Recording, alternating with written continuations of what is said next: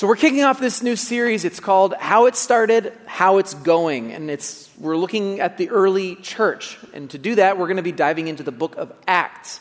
Uh, before we get into the topic for today, though, I want to explain a little bit about what the book of Acts actually is. Uh, you may not realize, but the word, the name Acts is actually shorthand for Acts of the Apostles. That's what we traditionally have called this book. And what it basically means is just stuff the apostles did, right? That's what Acts means, and that's what the book is all about. Uh, Acts was, is actually part two of a two part book series by a guy named Luke. Uh, Luke, scripture tells us, was a physician, but when you think physician, don't think like modern medical doctor, think, uh, think someone in the ancient world who was highly, highly educated, very well read, who knew his way around ancient medicine, but also knew how to research, knew how to read and write, and, and, and all of that. And so Luke was a physician, a very uh, well educated man, and he was hired by this very wealthy guy named Theophilus. Theophilus uh, was a likely a Jewish convert to Christianity. He, he was Jewish who then began to follow Jesus, and he was, he was really wealthy, but he had some questions.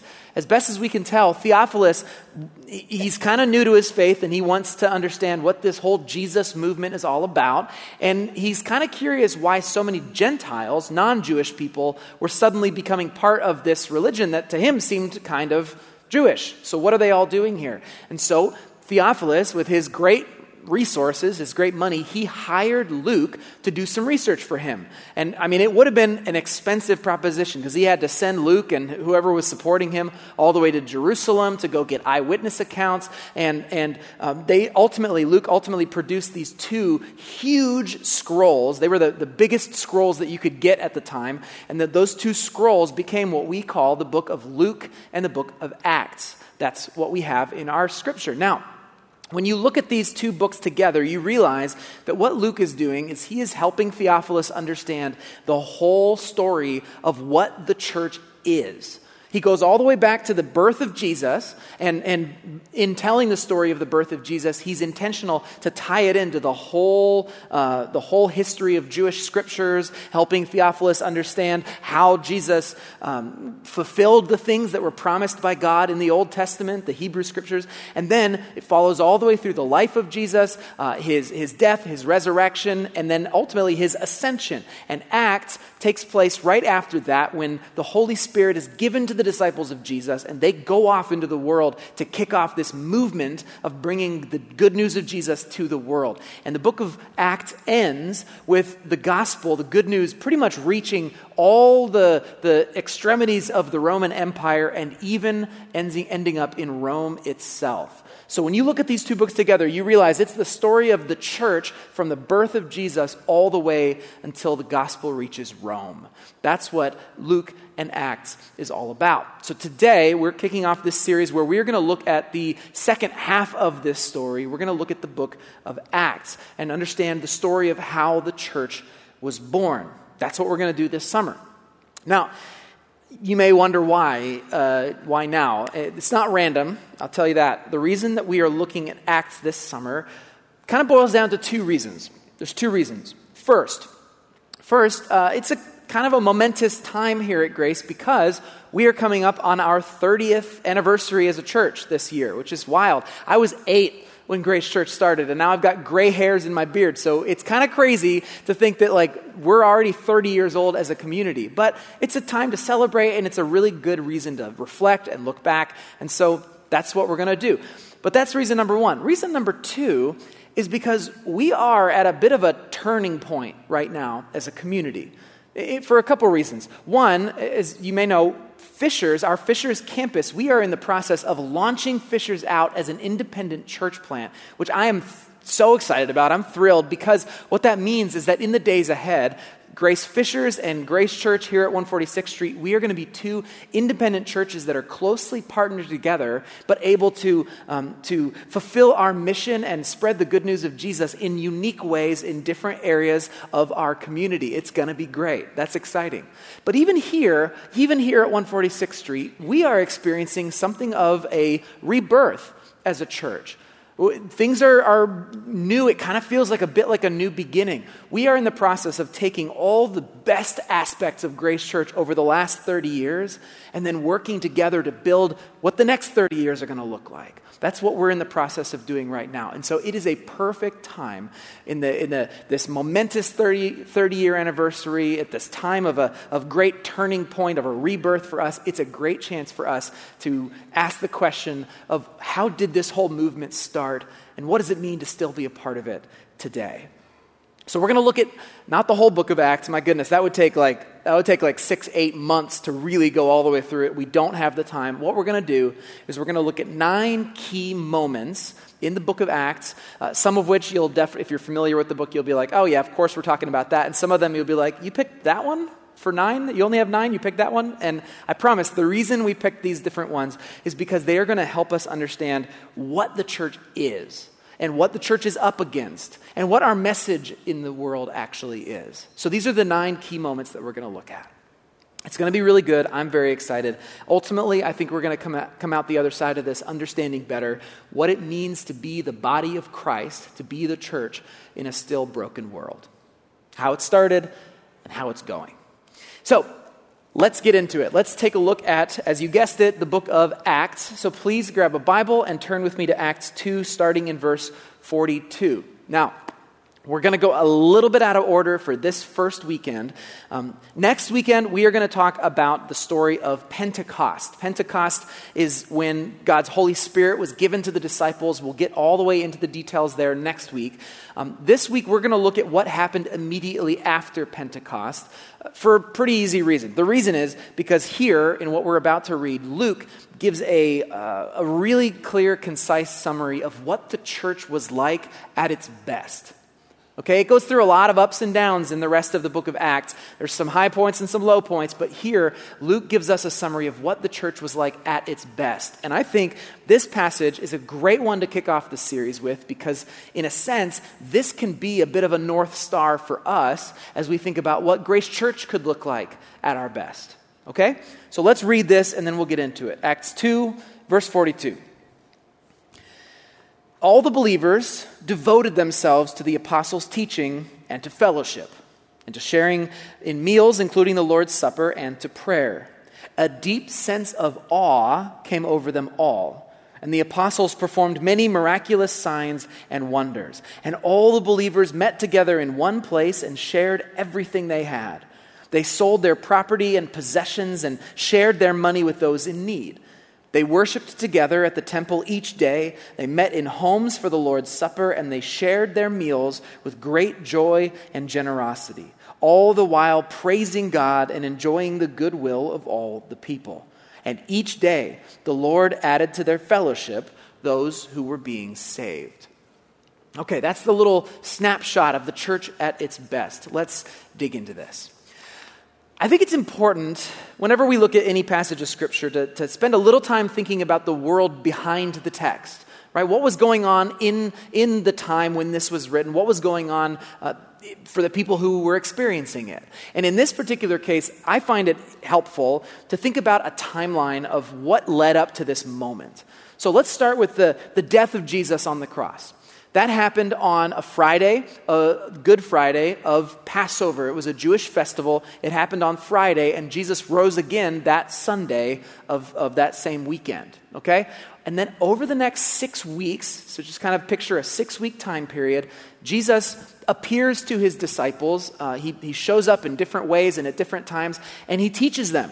He helps them understand what his death was all about, why, you know, what's going on now, how the kingdom of God has begun. He goes and he teaches them, he explains all these things to them, and then six weeks after his crucifixion, roughly, he ascends into heaven or disappears from view. And when that happens, he tells his disciples this in Acts 1, uh, verse 8. He says, You will receive power when the Holy Spirit comes upon you, and you will be my witnesses it's important. You'll be my witnesses, telling people about me everywhere in Jerusalem, throughout Judea, in Samaria, and to the ends of the earth.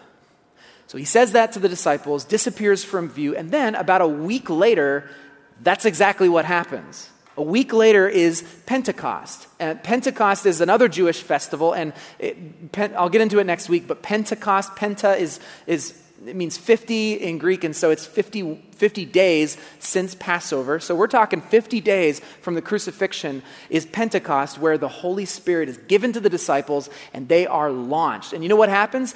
They go out and even that day begin witnessing to people about what they experienced in Jesus. They began teaching other people of what the, what the reality is, what actually happened with the, the, the risen Jesus, and many, many people are, are completely swept up, to it, uh, up into it and blown away.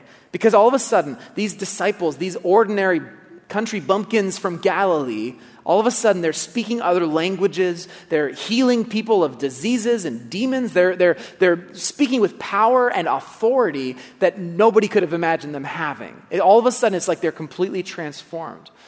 Now, again, we'll talk about Pentecost more next week, but suffice it to say, this powerful moment it, it, of the Spirit empowering these, these humble followers of Jesus and their message that the Messiah had come, that the kingdom of God was, was, was on earth, that it was happening, God had brought salvation to the world. This blew people's minds, right? They're freaking out, and of course, a lot of them want to join this movement and be a part of it. Right before what we read, it says that 3,000 people joined the church that day, that first day, and then many more every day, every day after. Okay, so people are flocking to this movement. I, I, think the timeline helps. Only 50 days after the, the crucifixion and the resurrection, the world has changed. People are swept up. And what do they do? Well, that's what this passage tells us. Look at verse 42 again. Luke says that they, they devoted themselves to the apostles' teaching. Now, apostle is just a word in Greek that means, that means one sent out as a messenger or an agent. That's what apostle means. Remember what Jesus told his followers? He said, You will be my witnesses, right? You will go out into the world. In other words, these are the same people who walked with Jesus and, and learned from Jesus, and now they are his messengers, his apostles. And their teaching was I mean, pretty straightforward. Presumably, they're teaching who Jesus is, uh, what he taught us, how he fulfilled the Old Testament scriptures, how we should live as a result of the things that he did and said and taught. And this right here, this is what the people were devoted to learning. Now remember, this moment in the early church, this is years, decades before anything like the letters of the New Testament had come into existence. These weren't in circulation yet. So at this point, the apostles' teaching, this was it. This was the backbone of the church, of how people could grow in following Jesus. So the people devoted themselves, the, the early church devoted themselves to the apostles' teaching, but it wasn't just learning, it wasn't just head knowledge, it was also action. Look at what it says next. It says in verse 42 they also devoted themselves to fellowship. Fellowship. Now, this word fellowship, uh, I don't think in our modern parlance it quite carries the meaning or the depth of meaning that it was meant to. Like, if you grew up in the church and, and there was a time of fellowship, what did that mean? It meant like coffee and donuts in the church basement, right? That's fellowship, fellowship time.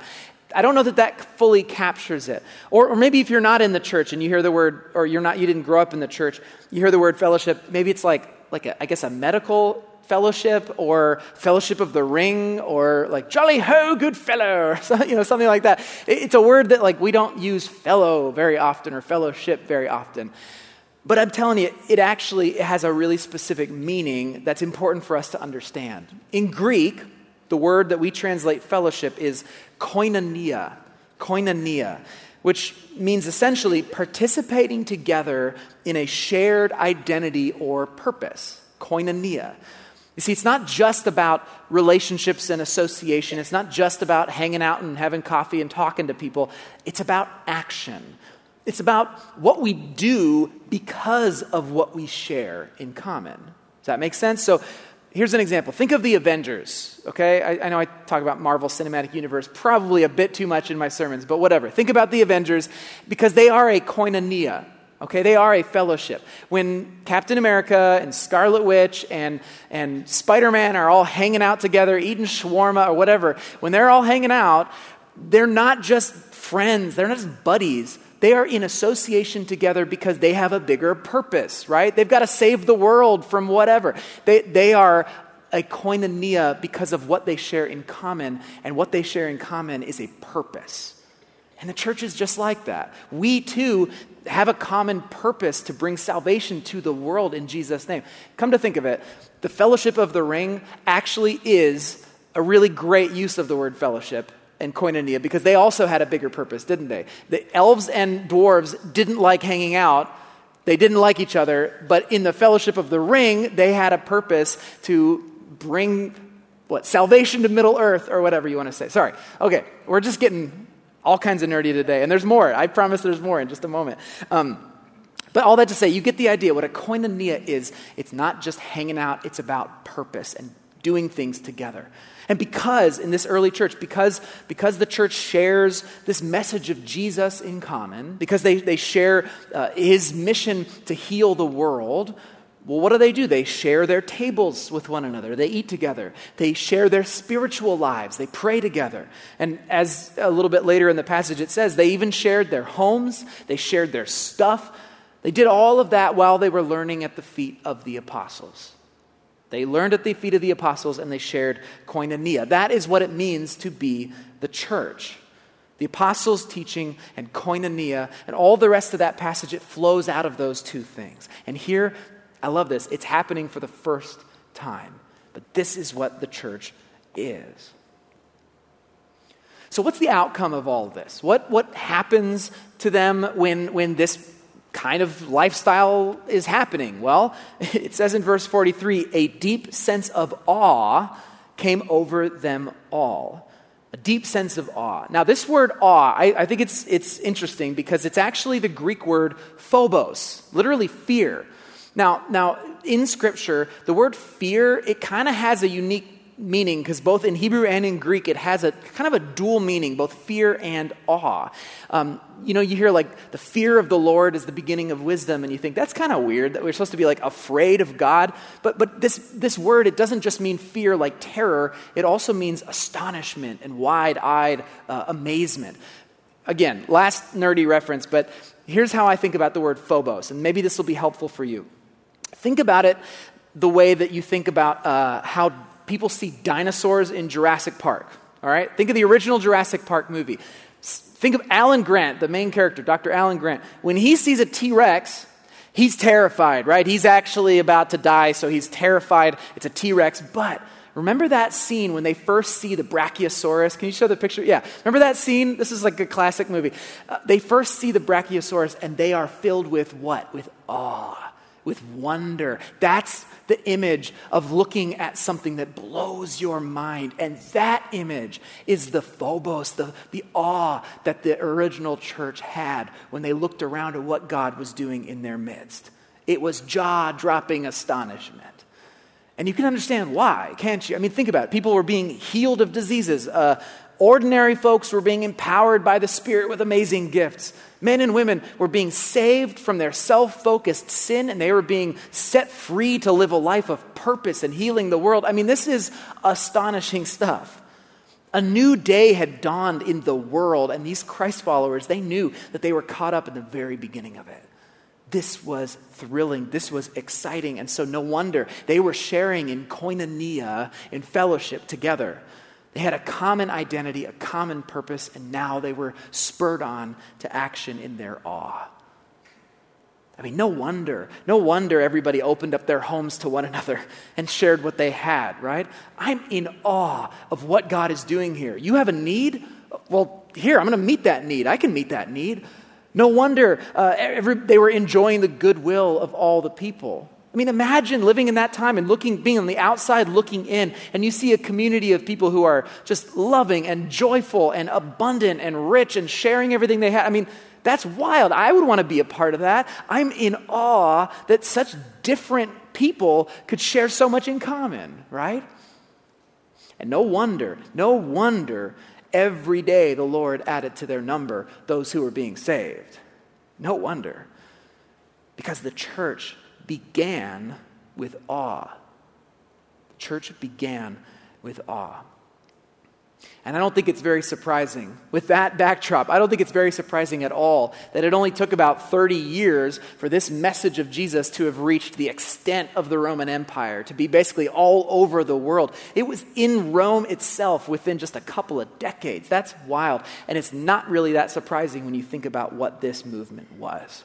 The church had been born. And this movement of restoration, it could not be stopped. They tried. They tried to kill it off, but it wasn't going to happen. It couldn't be stopped, and it continues today. We are still a part of this exact same movement.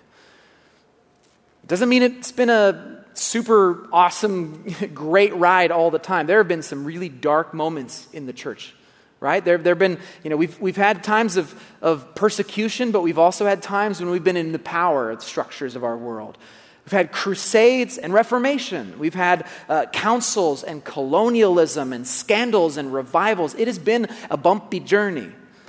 Nevertheless, this community of Jesus followers has endured and continued to learn and continued to adapt and grow. There have been, yes, many mistakes, many, many shameful moments along the way. Because look, we're a movement made up of broken, sinful people, so that's just how it happens.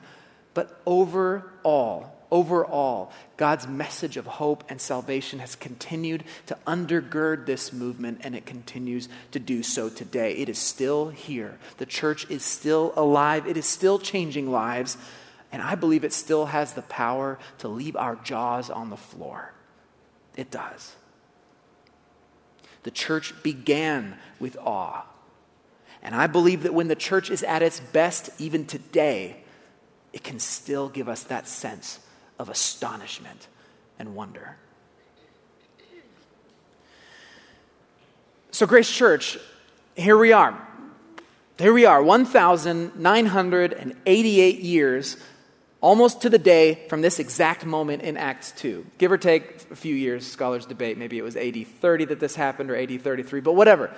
Like, we're almost 2,000 years from this exact moment. It was probably the same time of the year. We're about to celebrate our 30th anniversary, and we are in this turning point moment that I talked about before. We're launching Fishers as an independent church plant. We're experiencing a rebirth here at 146th Street. And when you look around at the world around us, what do you see? You see a world that is desperately in need of hope, desperately in need of good news, desperately in need of something, something to lift our eyes. I believe that the conditions are perfect for the days of awe to return. The days of awe to return. And I actually think they're already beginning to return. Why do I think that? Well, I think that because when I look at what these early disciples of Jesus were doing, it resembles a little bit of what we do as a church.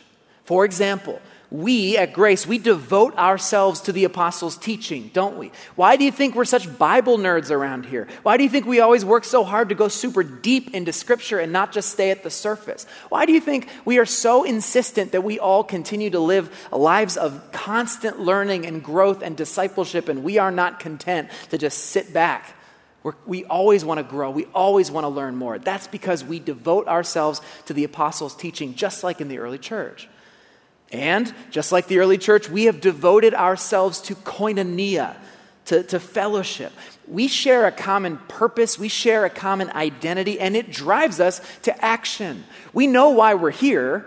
We're here to, to bring healing to the broken places of this world in Jesus' name. That's why we're here. We know that. We're not just here for coffee and donuts.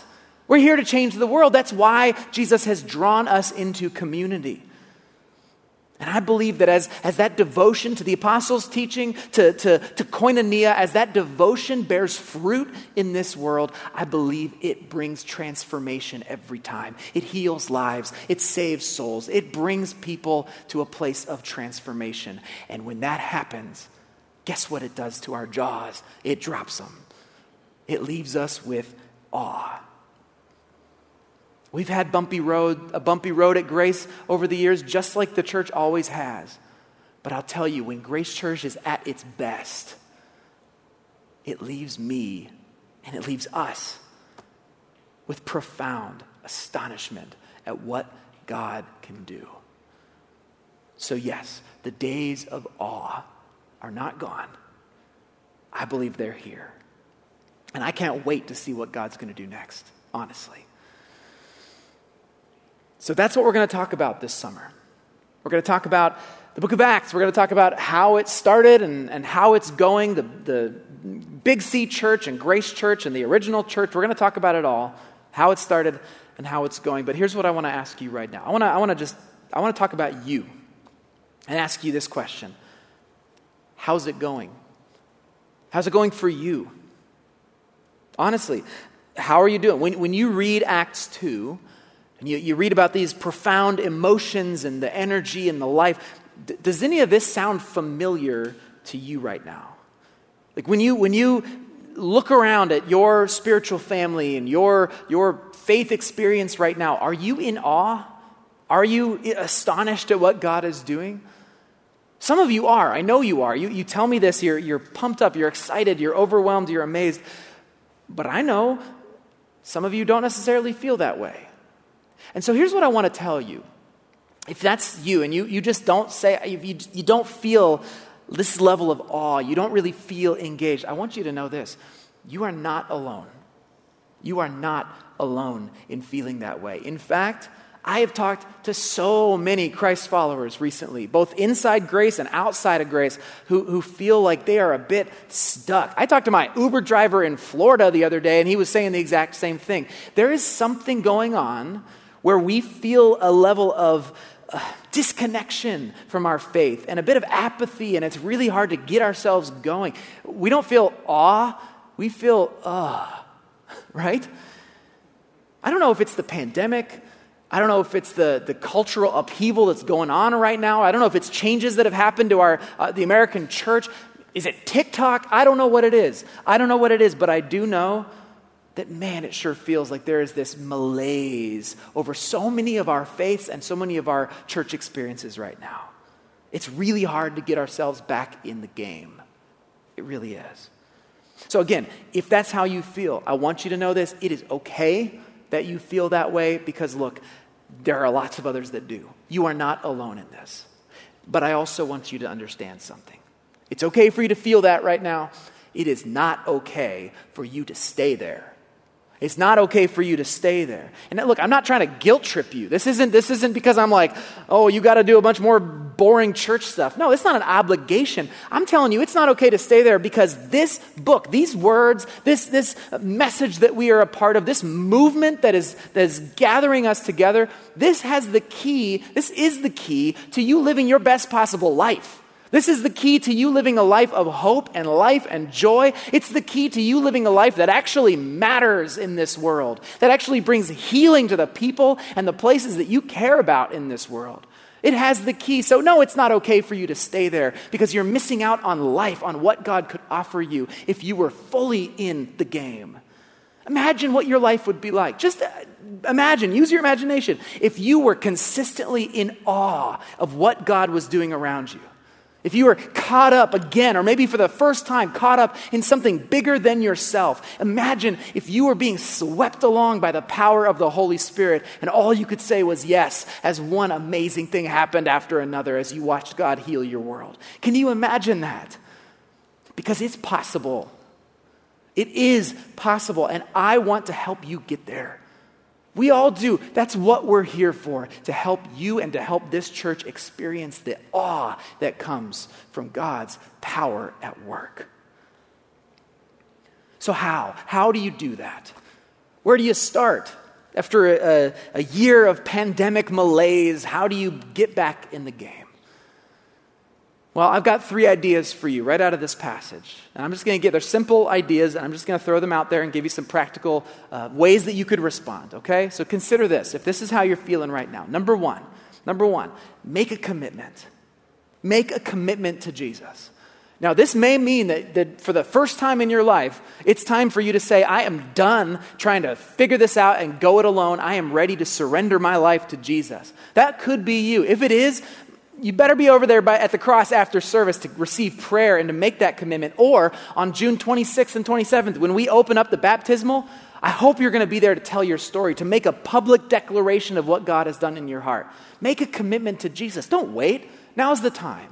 Now's the time. Or maybe, maybe you need to recommit your life to Jesus. Maybe you've already been baptized. You need to recommit. It's okay to make that commitment today this month, this, this year, it's okay to make that commitment. In fact, when we have baptisms that weekend, we're also, we don't know exactly what we're going to do, but we're going to have a, a, way, a practical, tangible way for you to demonstrate your recommitment to Jesus. Not in the tank, but maybe with candles or something else. We're going to do something where you can actually recommit your life in front of your church community to Jesus. And there's one other thing you can do. That's a, it's a commitment that you can do, and that's to join our core team. Our core team, that's what we're calling our, our form of membership. It, it's a way for you to commit alongside others to help build this church to take ownership of this church. You can go to our website, gracechurch.us slash core. It's got all kinds of information there. But really, really simply, basically, you just make a commitment for one year to one of our five ministry areas, and you say, I'm all in. I'm all in to help build this church. I want to be on the inside track and help, help be a part of what God is doing here. That's what it is. So if that's something that's intriguing to you, you could be working side by side with other people who are passionate about what God is doing here. And I guarantee that's going to start to fan your flames a little bit, isn't it? Rather than just trying to do it all alone. So make a commitment. Make a commitment. Now is the time. Second, if you want to experience awe, I'm going to encourage you to devote yourself to the apostles' teaching. Devote yourself to the apostles' teaching.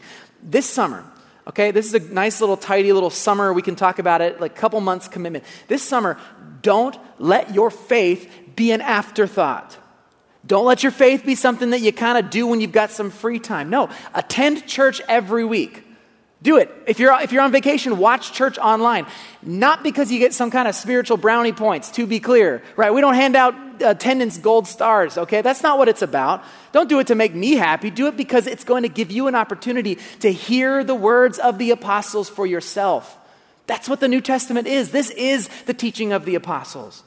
Put that in your life on a regular basis. But I'll tell you what, don't just rely on the weekend services to do your spiritual growth for you. If your entire spiritual walk is just relying on my enthusiasm for Jesus, my goodness, that is not enough, okay? You got to take responsibility for growing your own journey. Feed yourself in your, in your walk with Jesus. For example, read the Bible on your own. I know reading is like so last century, but like read the Bible on your own. Maybe read Luke and Acts together this summer. Just see what comes out as you read this whole two part saga and see what God does in your heart there. Or uh, make sure that you're having spiritual conversations with your friends, with your family. Talk about stuff that matters and not just the latest like celebrity gossip or whatever. Talk about your faith.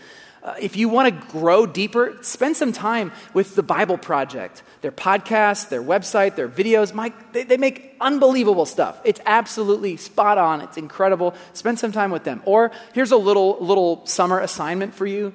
If you find yourself out in nature of any kind, listen to an audio version of Psalm 104. That's it. I'm not going to describe it or explain it. Just do that. Trust me. And look, if you don't know what else to do that's going to help you uh, inspire and grow your faith this summer, shoot me an email. I'm serious, and I will help you think of ideas. I'll help you come up with some stuff that's going to drive you and fire you up. I want you to grow, but I want you to work on growing yourself and not relying on the sermons that I'm giving to be your sole source of spiritual nourishment, okay? Devote yourself this summer to the apostles' teaching, and it will increase your awe. It will. It will. Finally, devote yourself to koinonia. Devote yourself to fellowship. Remember, this is our, our shared identity, our shared purpose that drives us to action. Like I said, this is a season of rebirth here at Grace Church. And when you look around outside in our world, what do you see? You see a time of disillusionment and distaste for Christianity. We've talked about this. That's the, the credibility gap that exists out there, right? We, I believe, we, Grace Church, through the power of the Spirit, we can offer our world a fresh vision of what's possible. We can do that. We can be a diverse, intergenerational community. We can work hard to make that possible. We can continue a radical pursuit of justice in our world. We can be a church of grace and mercy where all are welcome. We can continue our journey of the humble pursuit of truth. All the things that make Grace Church Grace Church, we can continue to do that. And if we do, In this time of the credibility gap, we can be a church that experiences, just like in Acts, the goodwill of all the people. We can experience that. We can see lives around us transformed.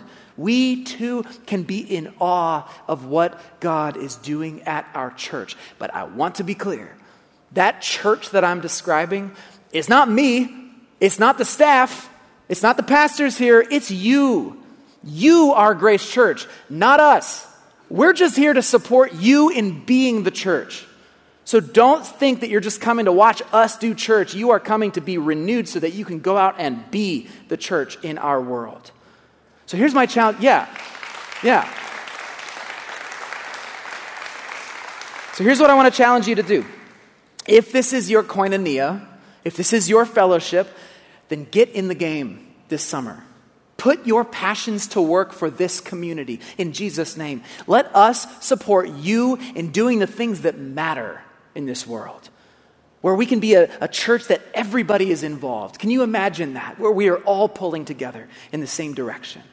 I know that in this, this uh, year after COVID, we're all a bit disconnected. We're all a bit uh, out of our rhythm. Maybe it has become a little bit too easy for us to sit on the sidelines. But now is the time to shake off the dust, to get back in the game, and to do the things that you are genuinely passionate about, because those passions, I believe, come from God Himself.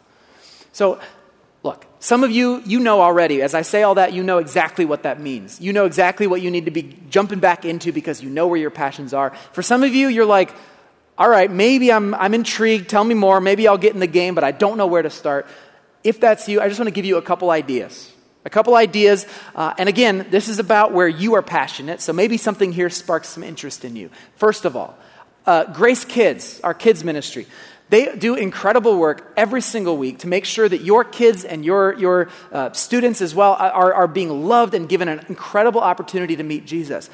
But look, shooting straight with you, these last several months, they have been having to get really creative to be able to make sure that those environments are, are even possible because we don't have uh, the volunteer support that we need to be able to, to love and care for all of our children. So maybe, and it doesn't have to be working directly with kids, maybe you could be in security in the hallway. Maybe you can, can help with curriculum. I don't know. Maybe there's something you're passionate about that can help touch the life of a child and help them meet Jesus.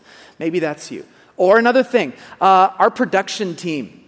Our production team that does uh, lights and sound and, and, video and cameras, not only do they help us have uh, you know, great worship services together, but they provide for our online audience as well. For anyone who's not able to be here, they're able to experience this worship service. And I got to tell you, our production team is kind of threadbare at the moment. We've got pastors and their spouses and our staff who are, are running cameras because we need more folks to be a part of this team. And, and they're doing a great job. Danny, crushing it. I don't know where Kylie went. I know, where's Kylie? Why is she not at the camera? Oh, well. That camera did have another staff person, Kylie, who was great. Uh, but you get the point. Look at, the, look at this right here. Um, so our production team, maybe if you, you don't have to, you can be trained the day of to run a camera. You can, you can do this if that's something that you're passionate about or our care center.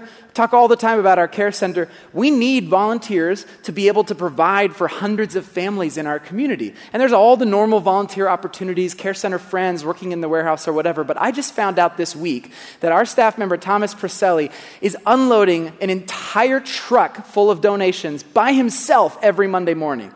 So, like, He's a great guy, but my goodness, if you want to join in unloading some donations to help serve families, if, that, if you like just want to move stuff with your big muscles, that might be a great way for you to use your passions. And then, I, okay, I get it. Can I get an amen? Okay, big muscles. I think that was probably what we were applauding. Last one, last idea. Um, lift is our ministry for children and students with disabilities.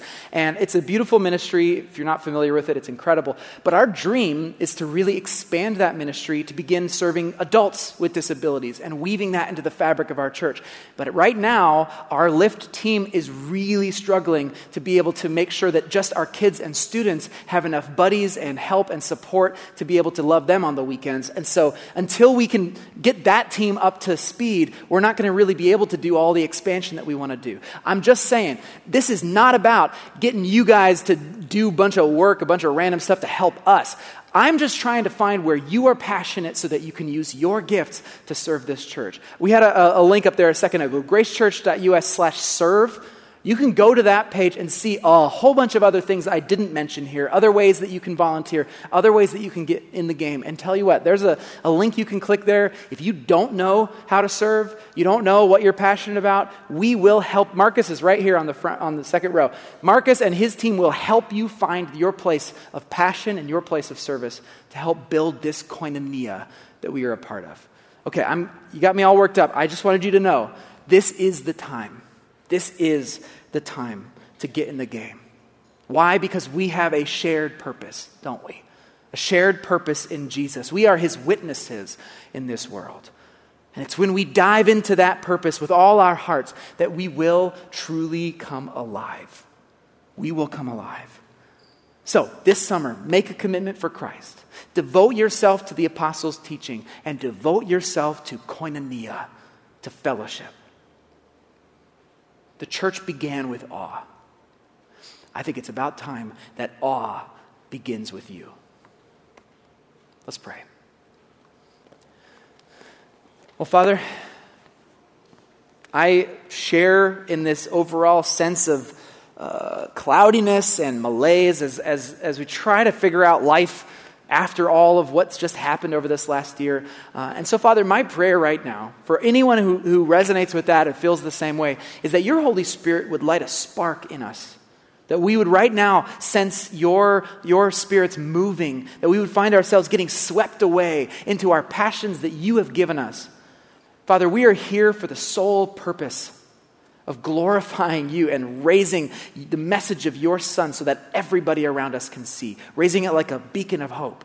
I pray, Father, that your Holy Spirit would empower us as you did at the early church. You would empower us to use our gifts and our strengths and our passions to bring healing to this world. And I pray for anyone who is feeling discouraged or dismayed right now that you would fill us with hope, fill us with life, and fill us with a renewed sense of calling. I pray these things in the powerful name of your Son, Jesus, who we follow. Amen. Thanks for watching, but don't stop there. We want you to find community at Grace Church, and the first step in doing that is going to gracechurch.us/hub. There you'll find other sermons, details about upcoming events, and other important announcements. And make sure you subscribe to our channel so you don't miss out when we post something new. Thanks again for watching. We'll see you next time.